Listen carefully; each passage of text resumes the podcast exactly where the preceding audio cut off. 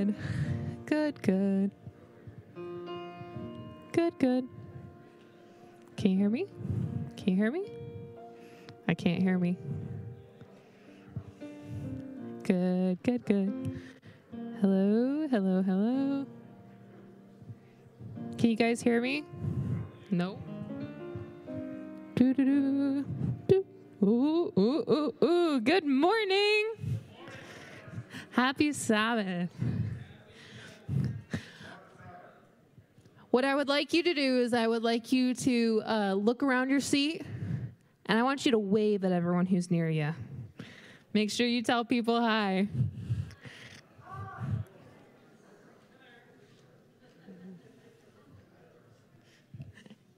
Hey. Well, good morning, church. Uh, we only have a couple announcements for you guys this morning. Um, today at 4:30, we have Mosaic, and I am so excited about Mosaic today because we have a special speaker coming. Um, I met Pastor Jeff about four years ago now. Um, and I actually had the privilege to work for him and be his intern at one point. Um, Pastor Jeff is the youth and young adult director up at the conference office. He is also the director at Camp MiVoden. So if you may have heard of Camp MiVoden before, and he's coming today to speak at Mosaic at 4:30.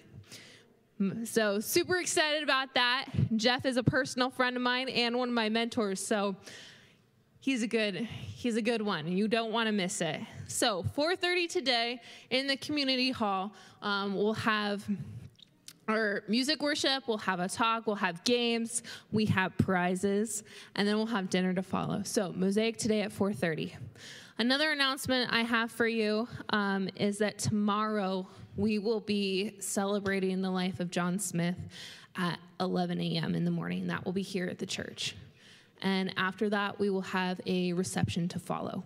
So, tomorrow, here at 11 a.m. That is all I have for you guys. I hope you have a happy Sabbath.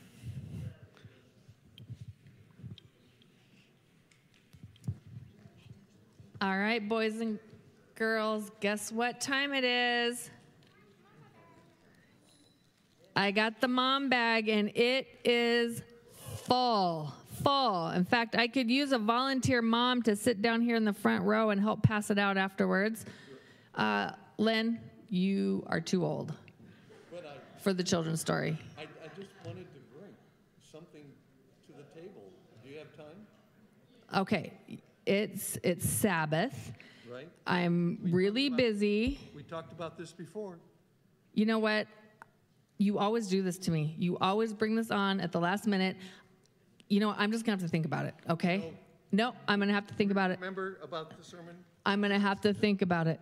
Go. All right, boys and girls. I need all the boys and girls sitting right down here.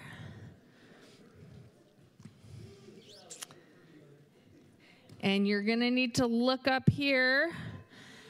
And I am going to look out into the audience because I'm going to need a volunteer. You're going to want to stay right down here because you're going to want to see what I'm doing on this table. I need, um, let me look around. I need a volunteer that's really strong. Sean Carlson is my muscle for the day is Sean pretty? He's pretty strong. I, I asked some people who the strongest person in our church was, and several people told me Sean. he's Iron Man. Okay, so Sean, I don't want you to be scared. I need you to stand right up here, right up here. Um, I need you to put these safety glasses on. Don't don't be scared. And then I have a hole in the top and some armholes. I need you to slip this on. Safety. Safety is the number one thing here. There we go. All right. So, all right, Sean, looks good. So, the thing that we're going to talk about today is gentleness. Who knows what gentleness is? What's gentleness? Not smacking each other. Not smacking each other. What else is gentleness? Like being nice to other people. Being nice to other people. Does anybody else know what gentleness is?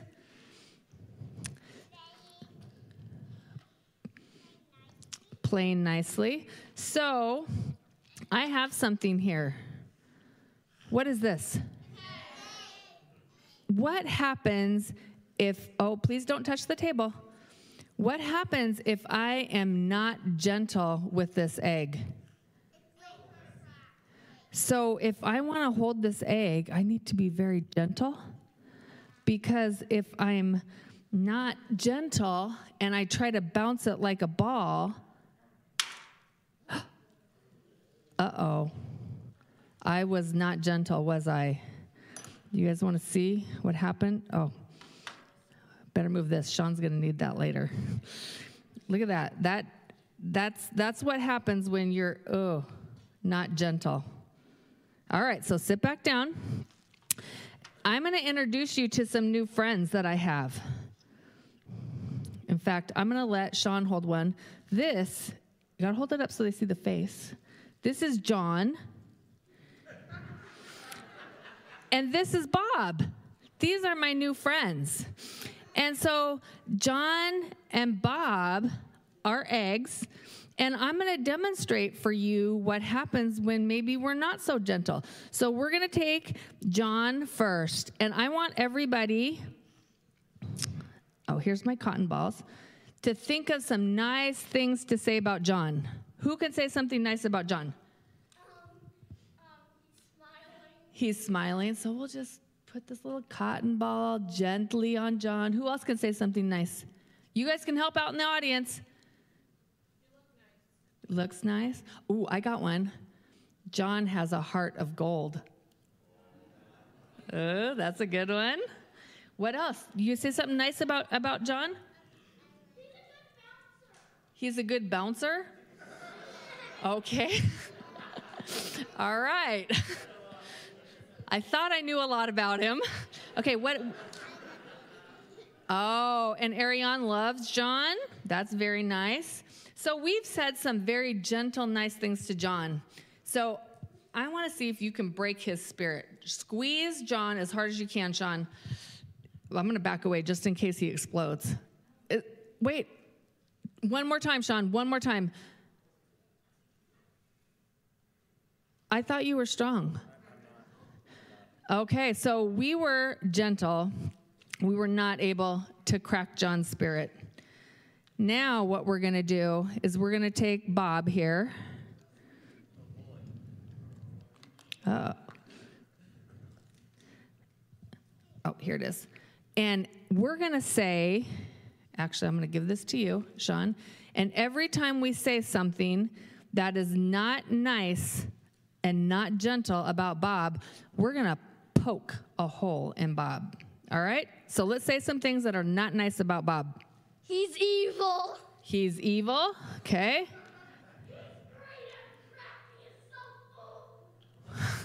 All right. Oh, what else is not gentle? Um, y- y- you are not nice. Not nice. Oh, he smells rotten. That's a good one. He's bald. He's bald. there we go. And he, you know what? He's kind of cold too. So, do you guys think Bob's feeling pretty good about now? No? So, now we've done all of this to poor Bob. Do you think we're going to be able to break his, his heart and his spirit now? Maybe just stand over here just in case, because I know what it looks like to not be gentle. Okay, Sean, see if you're strong. oh.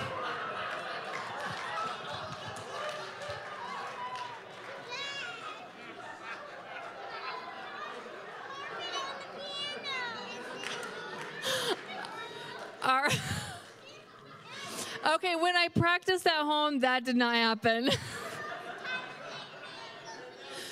so, I don't know. All right, so I guess next week there might not be people sitting in the front rows, but Sean, thank you. Actually, Sean, this is to wipe your hand. And if you want to take this. So, boys and girls, what I want us to remember, of course, I doubt if what I say is going to get remembered now, is that when we're gentle, it makes people strong. And so in your in the mom bag, you have a bag and you're going to be able to make these two crafts. So you have a board, and one has a sticker that you can put on that says gentleness feels like, and you have cotton balls you can spread out and put glue on there, and unkindness feels like, and you have sand. So you put the glue on there, there's even a stick to spread it around, and you'll remember what it feels like when somebody is gentle with you and when somebody is not gentle with you. All right? So I want you to go down in the front row and they have your craft bags for you. And if you bring these back to me after after church, I will have a treat for you. And Sergio, there's a slippery spot right there, just so you know. Oh, Len. I, I, I can't believe you chased me off and then you bring about this bit of gentleness. I, I've, I just felt totally rejected and pushed off. I, uh, Len. we're, we're, we have this whole series about the fruit of the Spirit, gentleness, and then you kicked me off when I had something that I really wanted to say special to you. Lynn? What? I'm sorry for not being gentle with you. Don't squeeze me. I will not squeeze you. you may have the microphone. Well, all I wanted to say was that Ruth wanted to follow up with the tutoring after the great announcement last week and talk about what happened this week. And I really appreciate you doing this because um, at first I wasn't sure I was going to get through. But anyway, Ruth had some great experience this week about tutoring, and I'm cracking up inside. All right, just, um, yeah, I just wanted to bring you up to date that I have believed for the 12 years we've been doing this that God really believes in the tutoring program and He loves those kids because He always brings the tutors. I don't sweat it. This year I did a little bit. This year was a little bit harder. He had to work a little harder. He lets me work on the curriculum and organizing it, and he brings the tutors. And this, and sometime I'll t- you ask me, and I'll tell you the story of amazing tutors that just came out of the woodwork, kind of. So yes, that's that was really great. However, I really wanted to get up here and talk to the pastors for a minute. Where's Larissa? Did she leave? I need Larissa here. Okay, so pastors, I need you to come here and face me because what I have to say is more important than what you have to say right now. And pastor spouses, if there's, I don't know if Nancy's here, but Becky, you come too. And I have a dilemma I need to talk to you about. Yes, really. You know, be brave. You can do this. All right, so the dilemma is this October was Pastor Appreciation Month. And I have another gift for you, and I don't know if you want me to wait till next October to give it to you, or if it's okay if we give it to you now.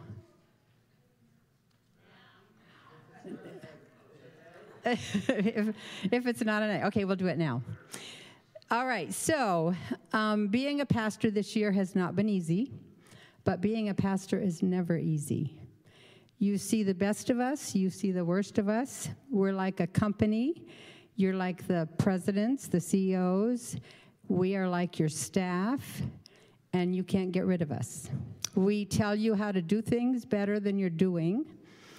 And then there's others of us that tell you you're doing it right, and then others that say, no, you're not doing it right, and, and you can't fire us, you can't dock our pay. And Len and I have often talked about what a challenge it is to be a pastor, and we love you very much, and I know that the this group loves you very much, and yes. I hope that you felt it during October. I hope you feel it the other 11 months of the year. So some people they didn't know whether to get you a new new outfits from LL Beans or to take you out to dinner or whatever, so they put money in a kitty. So what I have here is three envelopes, three cards, and in each one is a $500 gift card from your friends, your staff, your family who loves you here, and we love you very much.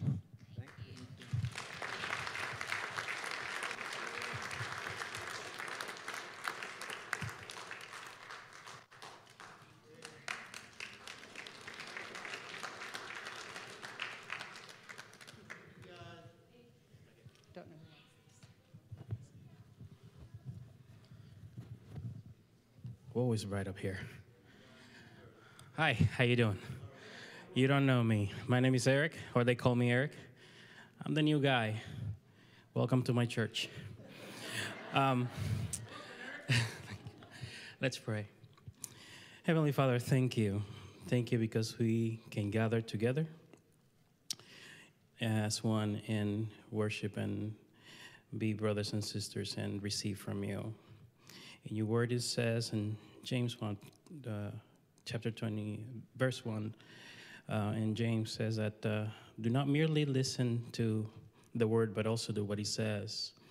For if you don't listen and you don't do, it's like you look at yourself in the mirror and then you walk away and you forget. Allow us, Lord, today to look at ourselves, to open our hearts to what you have to say to us, to minister to us, to talk to us um, about what you want and what's in your heart for us. And not only that, but give us the courage to follow through, to put in practice, to be able to to follow your word, and that you can find joy in what we do and how we handle our daily lives. I ask you this in Jesus' name, Amen.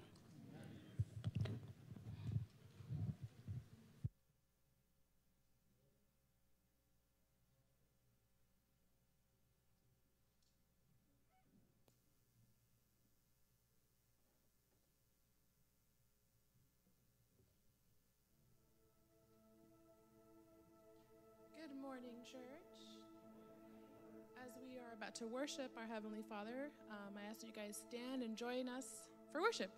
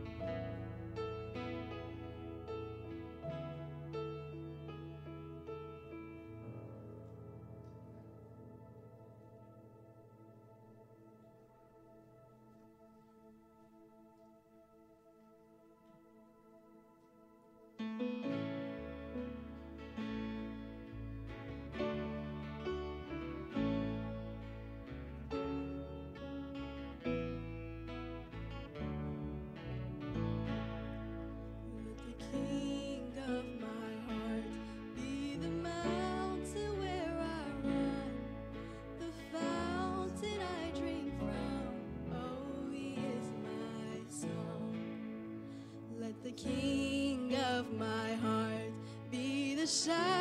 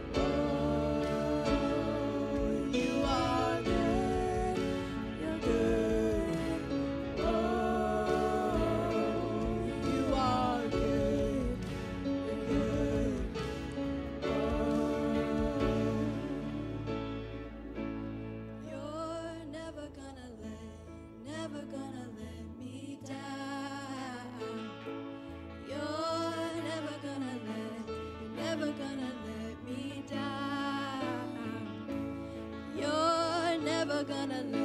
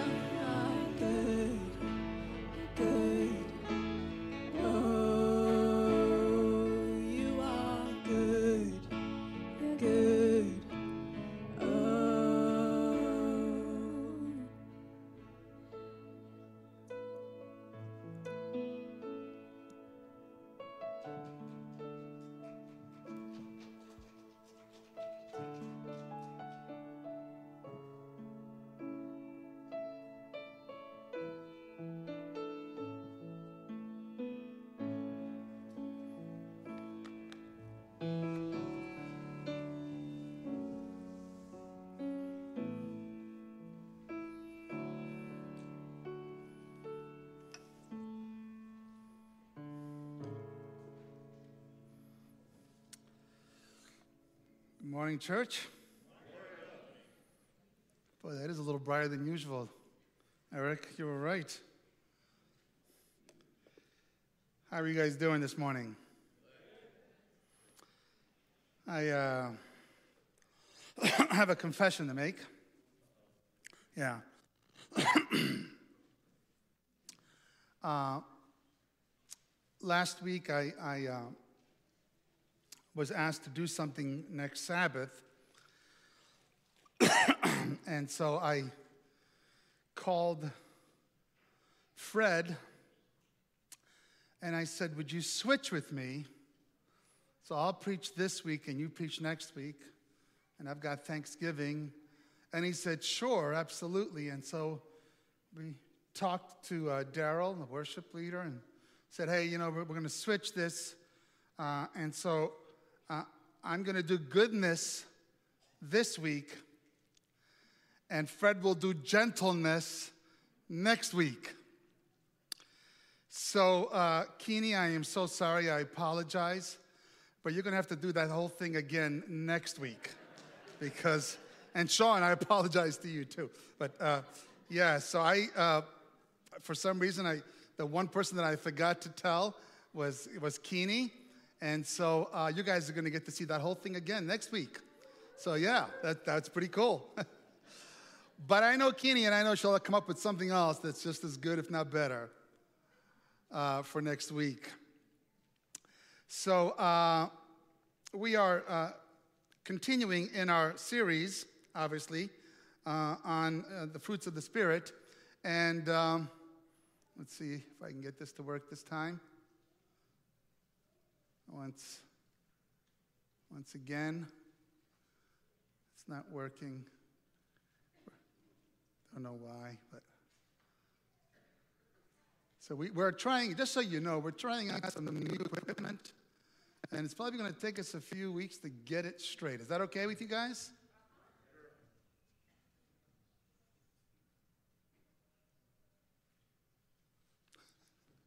All right, so, yeah, I know. Does it work? Yeah, it does. Does. Yeah, it's not working over here, though. No problem. Take your time. All right, so we're working on the fruit of the Spirit. And I had to say, take your time because it's on goodness. And how bad would that look if I said, well, hurry up, right? So this was all planned. no, not really. So when I, when I moved here from Italy, I couldn't speak a word of English. And so my dad was very smart. He was able to get us children a tutor. She happened to be a person that taught Italian at a local high school and uh, also uh, lived just a couple of houses away from us. So we could just walk to her house. Her name was La Signorina Santoro, or Miss Santoro, and her and her husband and her, her son lived there, and they were very nice. Uh, you walk into her house, her house was always spotless, and uh, she was just a fantastic, fantastic person. Of course, we didn't appreciate it as much then, but now we look back and say, oh, man, I, so, I can't believe we were able to have this woman be our, our tutor. That's so cool. And uh, as we did that, uh, I, I, remember, again, not knowing English and trying to figure out what to say. You know, I would go in there and, and, and broken English. Should we try again? Should I try? No, not yet. Okay. Uh, in broken English, uh, you know, I would say, hey, guess what happened today? And without missing a beat, she would always say, oh, goodness gracious. And I'd be like, what does that mean, right? Or I'll come in and I'd be like, hey, guess what? Dad got me new notebooks. Oh, goodness gracious, she would say. No matter what I would say, she'd always have this exclamation Goodness gracious. Hey, we had a big storm the other night and a big branch of the tree fell down. Oh, goodness gracious, she would say. I would, then she would ask me, Did you memorize the words that I asked you to memorize in English? And I would say, No, I did not. She would say, Oh, goodness gracious. No matter what, it was like just the exact exclamation every time.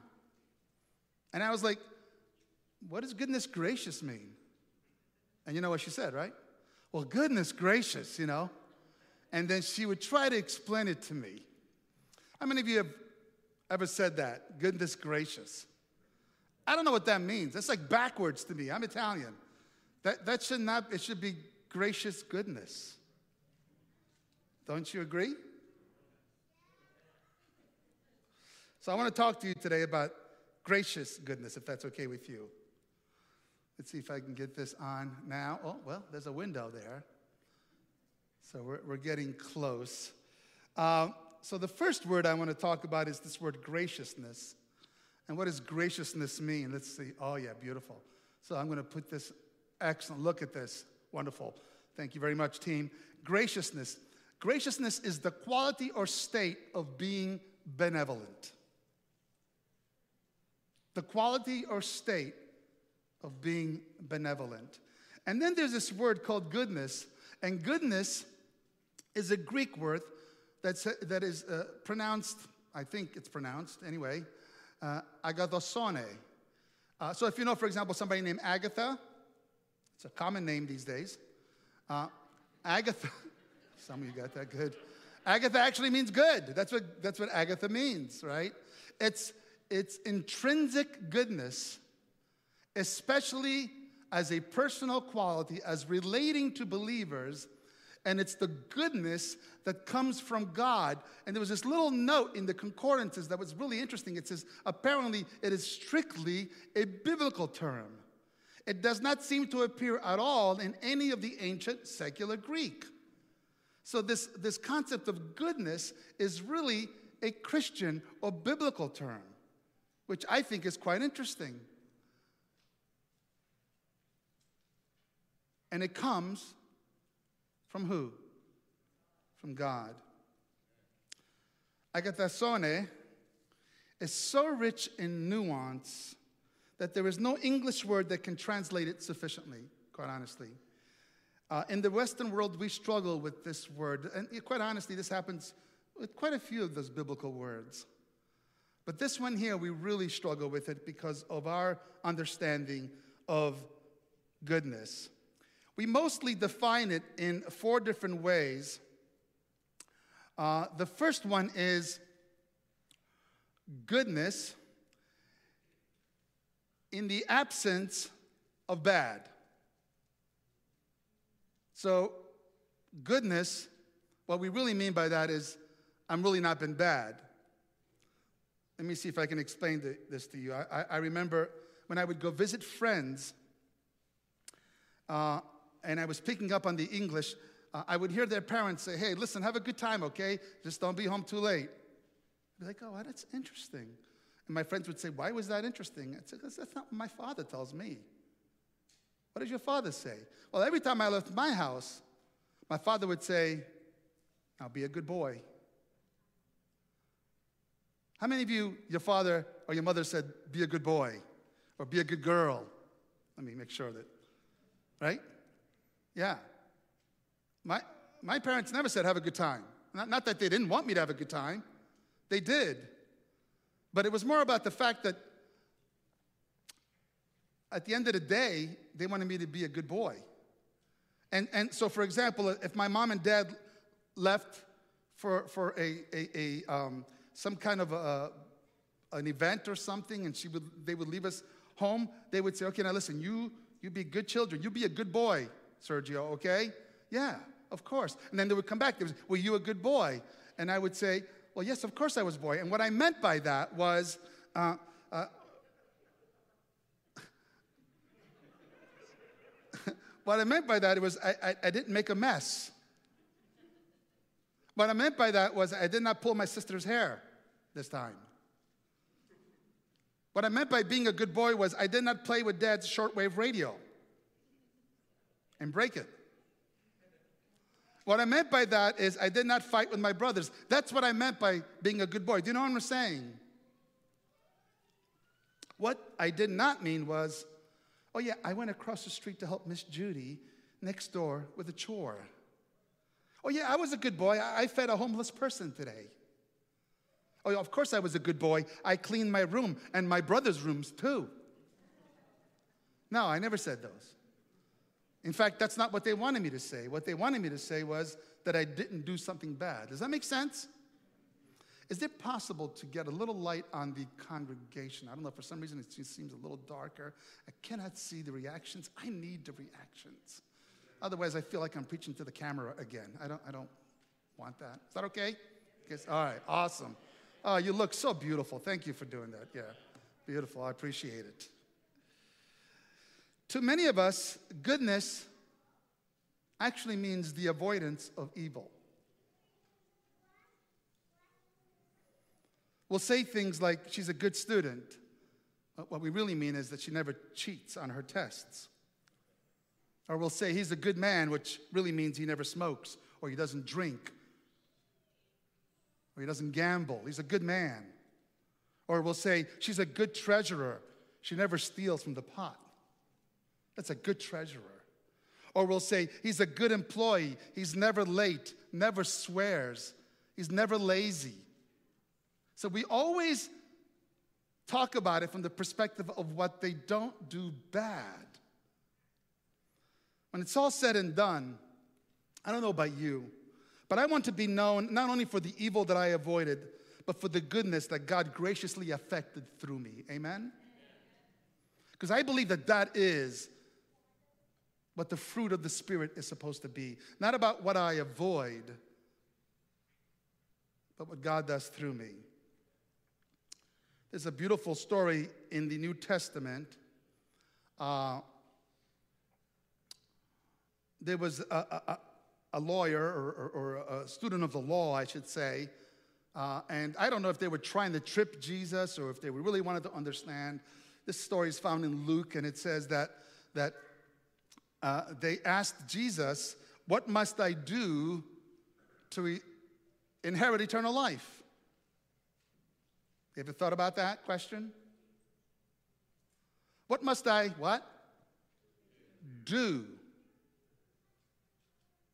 to inherit eternal. In other words, what they were really asking is, how good is good enough? Have you ever wondered how good is good enough? How good do I have to be? What's the list? How easy would that be if we had the list? Some of us look at the Ten Commandments as the list. And if I could just check off the list, then I'm good for heaven. So Jesus says, Well, let me explain to you what I mean by this. This is what gracious goodness looks like, he says. And he tells a story about the Good Samaritan. He says, A man was going down from Jerusalem to Jericho, and when he was, atta- he was attacked by robbers. They stripped him of his clothes, beat him, and went away, leaving him half dead. A priest, a good man, supposedly, a pastor, happened to be going down the same road, and when he saw the man, he passed by on the other side. Like, if I don't see him, I don't have to deal with him. Not much different than when you were a kid, you know, you play hide and seek. It's like, you can't find me.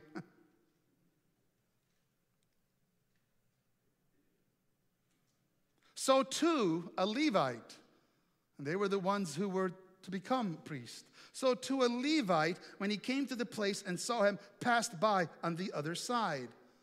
Now, the priest, according to the story, and Jesus doesn't tell us why, but they were either too busy, basically saying, Don't interrupt my life.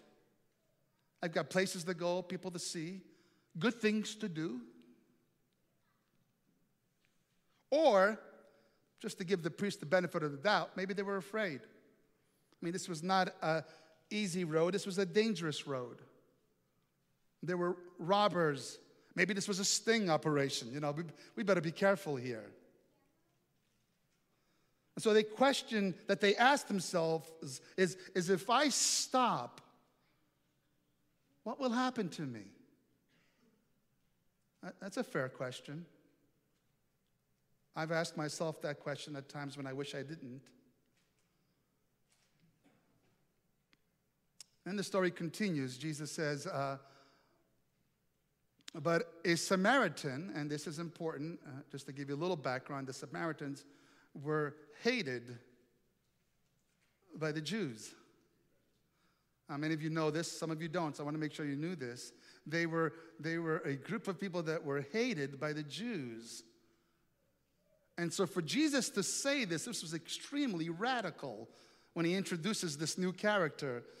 The priest, the Levite, these are the good ones, they pass him by, but a Samaritan, this guy that you all hate, a Samaritan, as he traveled, came where the man was, and when he saw him, he took pity on him. And he went to him and bandaged his wounds, pouring on oil and wine.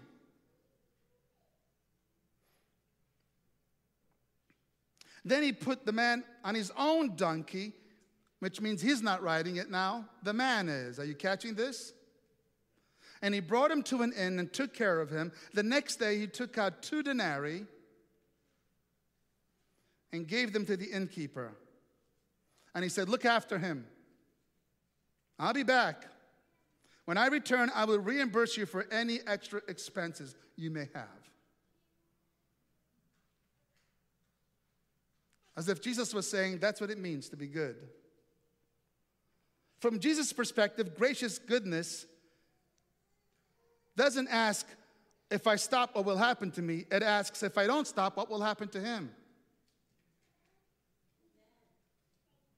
Gracious goodness is daring, it's courageous. Gracious goodness is benevolent, selfless. Gracious goodness is compassionate and empathetic. Gracious goodness is caring and sacrificial.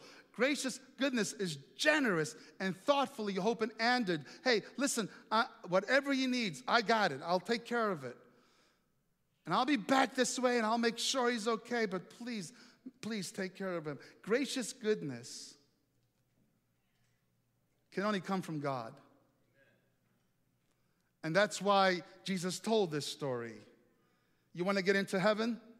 You got to be connected to God. That's really the key. The second way that we look at goodness or we define goodness is we define it as a demonstration of accomplishment, productivity, or quality. You know what I mean by this, right? When we say you did a good job, what we really mean is you accomplished that well. When we say, hey, that was a really good day, what we really mean was that that was a productive day. We got stuff done. Isn't that true? When we say things like, that's a good burrito, what we really mean is that not that it's a good burrito, like a nice burrito, kind and loving. No, what we mean is that it tastes good. It's got good quality ingredients. It's a good burrito.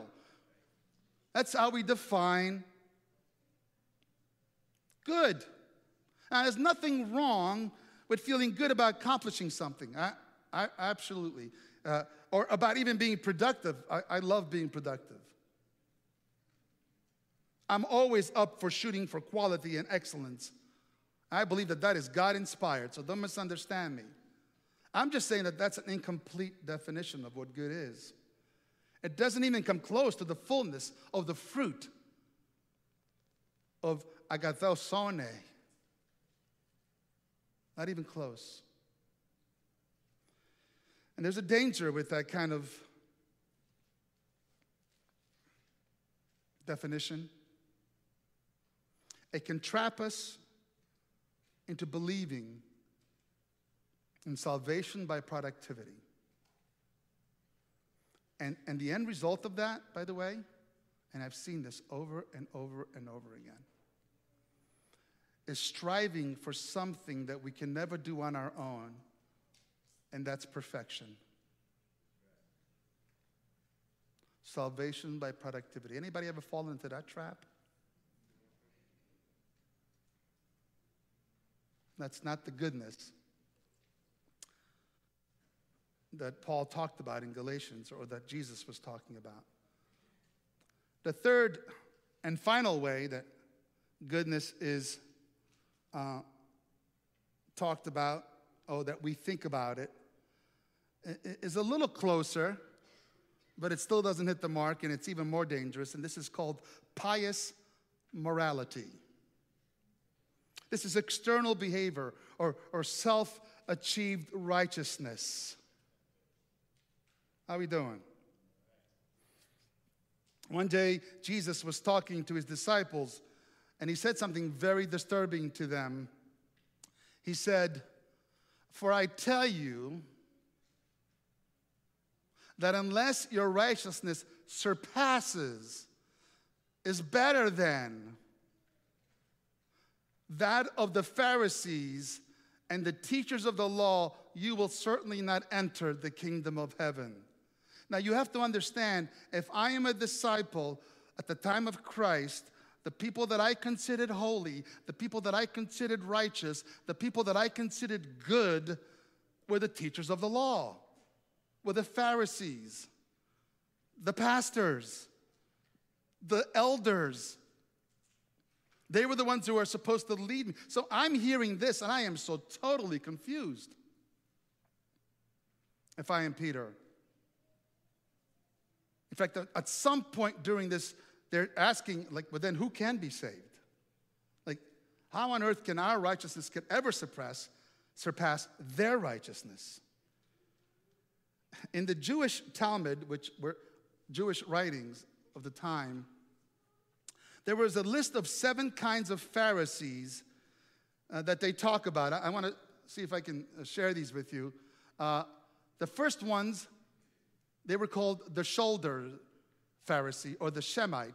This type of Pharisee was one who wore his good deeds on his shoulder on display for all men to see. You know, right? Look how good I am. Check it out, man. They would walk around like this, and, and the bigger the list, the more good they were. Another type was the, um, uh, the, wall, the, the wait a little Pharisee. These are actually the names of these Pharisees. And the wait a little Pharisee, this type of Pharisee would wait, would, would want to wait to see how a situation played out before acting in any matter. This is the, this is the person that's like, I'm a processor person. And before I do anything that's going to impact me or affect me, I am going to make sure that I wait this out. Hey, some of this doesn't sound terrible, does it? There was another kind of Pharisee, and that was the blind Pharisee. They were sometimes called the bruised and bleeding Pharisees. I kid you not. This type of Pharisee was typified by the idea of him walking with his head down or turned. And, and basically, what they were saying is, I am not going to look at anything bad. I'm not, this is for the purpose of avoiding visual temptation. I'm just going to turn away, turn away, turn away. I'm just not going to look. I'm just not going to look. That's it. Not going to do. Oh, sorry. You know, and they would, they would. This is really what would happen. That's why they were called the bruised and bleeding Pharisees. They would actually hit things and walls because they didn't want to be tempted. Then there was the um, the ever reckoning Pharisees. This was a religious person who was always keeping score. Do you know anybody like this? I'm not talking about games here. Trying to make sure that his good deeds always outnumbered his bad ones. And as long as I could put more good deeds on this side of the scale and it's heavier than this side of the scale, I'm doing okay.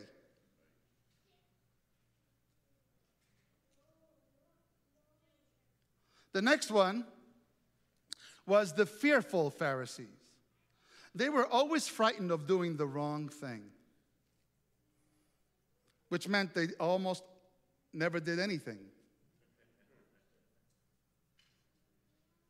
But it is not the fear of punishment or the hope of everlasting reward that leads a disciple of Christ to follow him.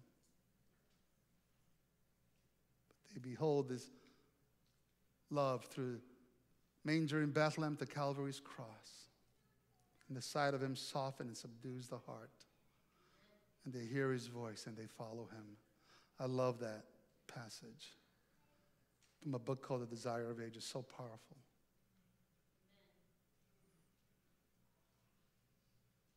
The next one was the pestle or the hunched over Pharisees. They walked bent over in pretending humility. I'm very humble. I'm very humble. They actually had plaques in their house. I'm the humblest guy. And then finally, you had the God fearing or timid Pharisees. While he had great reverence and respect for God, it was out of fear of punishment.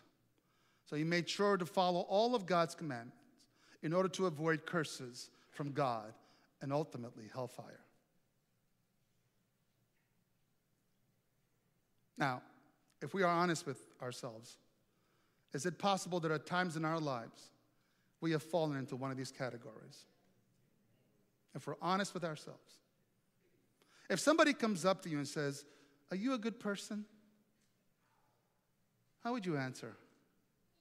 And what would be your criteria? I mean, that's the biggest problem with the way man describes goodness. The criteria can be anything we want it to be. I remember sitting in an airplane once and uh, just sitting next to some lady, and we were talking about that. I said, What do you do? Oh, you know, I do this and this, and, you know, and, and uh, oh, great, you know, what do you do for fun? Well, I like to drink a little bit and do this, and I like to dance, and I like, oh, that's great. I said, you know, and, and the conversation went on and on about her, her career and everything, and how she good at cheating a little bit here and doing a little bit of this. And, you know, I'm not sure where she was going with this, you know. And at some point, she asked me, so what do you do for a living?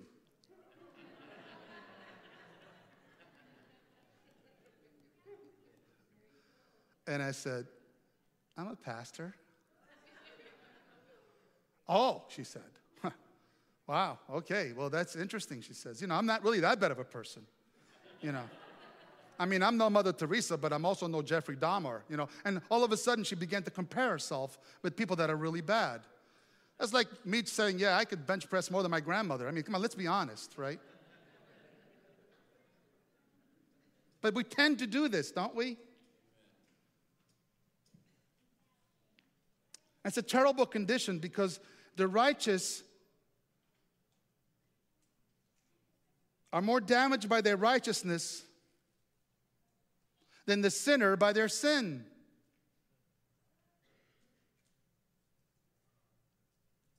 They think they're so much better than everybody else that they don't realize how bad off they really are. Jesus once said, uh, For out of the heart comes what? Evil thoughts. Out of the heart comes murder, adultery, sexual immortality, immorality, excuse me, theft, false testimony, slander. This all comes out of where? The heart. In other words, what Jesus was saying is the heart of the human problem is the problem of the human heart. And Paul says, There is no one that's good. He said, I try to be good, but I tend to keep doing evil. And he ends that whole discourse. If you ever read it in Romans, I love it because at, the end he says, Thank God for Jesus Christ. The fruit of the Holy Spirit develops in us the type of goodness that is more than simply moral, but it's holy. God does not want us to settle for reformational goodness, superficial, cosmetic, external, self achieved goodness. Rather, He aspires for us to, to have the type of goodness that is transformational. And the transformational goodness is only from God. That's why it is one of the fruit of the Spirit. It can only come from God. Please tell me that when you leave this room, you will say, you know what, I will never try to do this on my own again. Only the thing I will do is connect myself with Jesus every day, every moment, and let that Spirit fill me with this fruit. We keep trying to do it on our own, and it never, ever works. So, I want to just challenge you to aspire towards gracious goodness, which is God's goodness. And God's goodness, it says uh, in, in, Psalm 107, I, I love this. Psalm 107 says, Oh, that men would give thanks to the Lord for his goodness and for his wonderful works to the children of men, for he satisfies the longing soul and fills the hungry soul with goodness. His goodness is actually fulfilling. It's not scary. His goodness is awesome in Psalm 107. And then his goodness, number two, this is really good. Surely goodness and mercy shall what? Follow me all the days of my life, and I shall dwell in the house of the Lord forever. What David was saying is that his goodness pursues us. His goodness is constantly following us. There's this great poem. It's a little bit in Old English because it was written long time ago by a guy by the name of Francis Thompson, but it's called The Hound of Heaven. And if you've never read it, take your time, read it. But it is a powerful, powerful, powerful poem about how God pursues us no matter what. I had a friend once that was baptized with me and left, then, then things happened in his life, and he left the church for years. And then we kept reaching out to him, reaching out to him. And one day he called and said, Serge, can we talk? And we talked for a long, long time. And then we began to restudy the Bible again. And then he got rebaptized.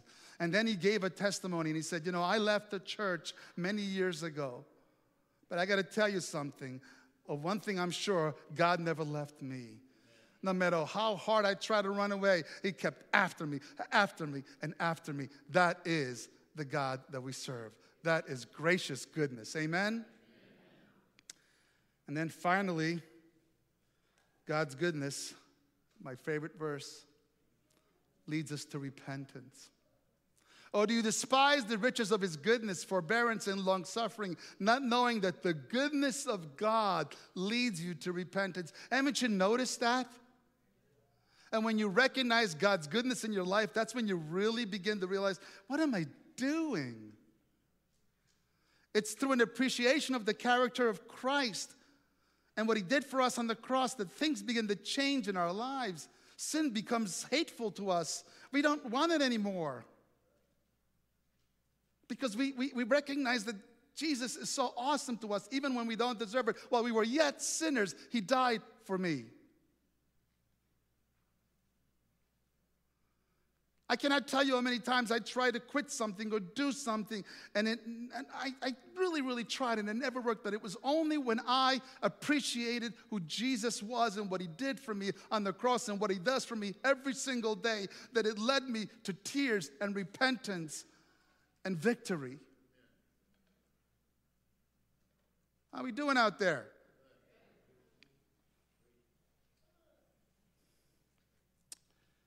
For the past few months,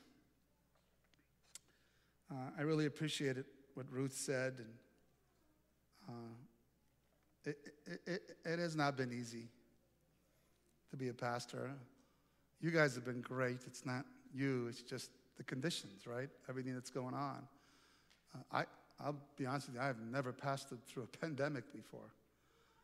You know, I was like, all right, here's something new. I don't know what I'm doing, but we'll go for it. So I really appreciated your words, Ruth and Len. Thank you for the gifts. They mean a lot to us. But throughout this time, every time I would walk in my office once a month, there was a card like this one, or this one, or this one, or this one. I've kept them all. And what I loved about the cards was that they were always written for what it looks like like like this person was trying to write with their left hand and they were righty. Chicken scratch. And it always said something, you know, really neat, like, thank you for the wonderful sermon. I pray for the worship and sing celebration of acts and So pray, pray for awareness of God's presence in you. This one says, uh, thank you a bunch for all you do and for uh, others that and for others god bless you just little things i mean it's not easy to write with your non-dominant hand just beautiful stuff and every time in it there was a monetary gift and a sacrificial offering from the heart an unbelievable blessing to Nancy and I. Not just because it helped us financially, and it did, but because we knew somebody loved us, was good to us. And for the longest time, I did not know who it was, so I gave you all the credit. All of you. But now I think I know. And I think you know I know. And I will not embarrass you. I appreciate it, your desire to keep it private. And that means a lot to me too. But I want to thank you from the bottom of my heart for your gracious goodness towards me. I mean, that was God's goodness. It is God's goodness in action. And every time we love somebody and we go out of our way to help them, every time we do what the Good Samaritan did in every situation, what we're doing is we're showing the goodness of God. Amen? So thank you so very, very much. Not just this person, but all of you. And thank you for sticking with this church through all this crazy times. It means so much to us. So join with me. Not just today, but from the moment we wake up every day until we lay our heads down, we will sing of the goodness of God. Amen? So, would you stand with me as we sing this amazing song, The Goodness of God?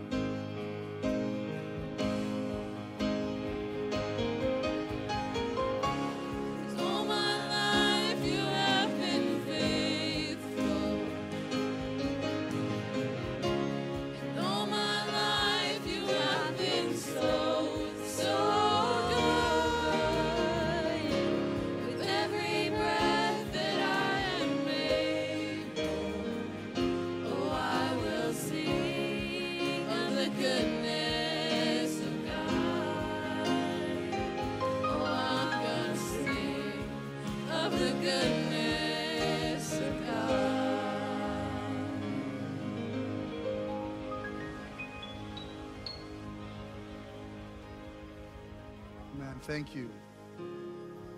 Beautiful, beautiful stuff. Let's pray together. Father, thank you for your gracious goodness towards us, Lord. Thank you for, for, for just loving us so much that you would want us make us the best version of ourselves, which can only come through you, Lord. Thank you so very, very much for the fruit of the Spirit. We pray now, Lord, that as we go our separate ways and continue to bathe in the wonderful rest of the Sabbath, that you be with us, protect us, and guide us, and remind us of your goodness. And may it lead us, Lord, not only to repentance, but to victorious living. It's my prayer in Jesus' name. Amen. Have a wonderful Sabbath. We'll see you guys, uh, maybe some of you this afternoon. Love to see you this afternoon uh, 4.30 for our uh, mosaic. I'll be there. Thank you for those of you who watched online. God bless you. Have a great, great Sabbath.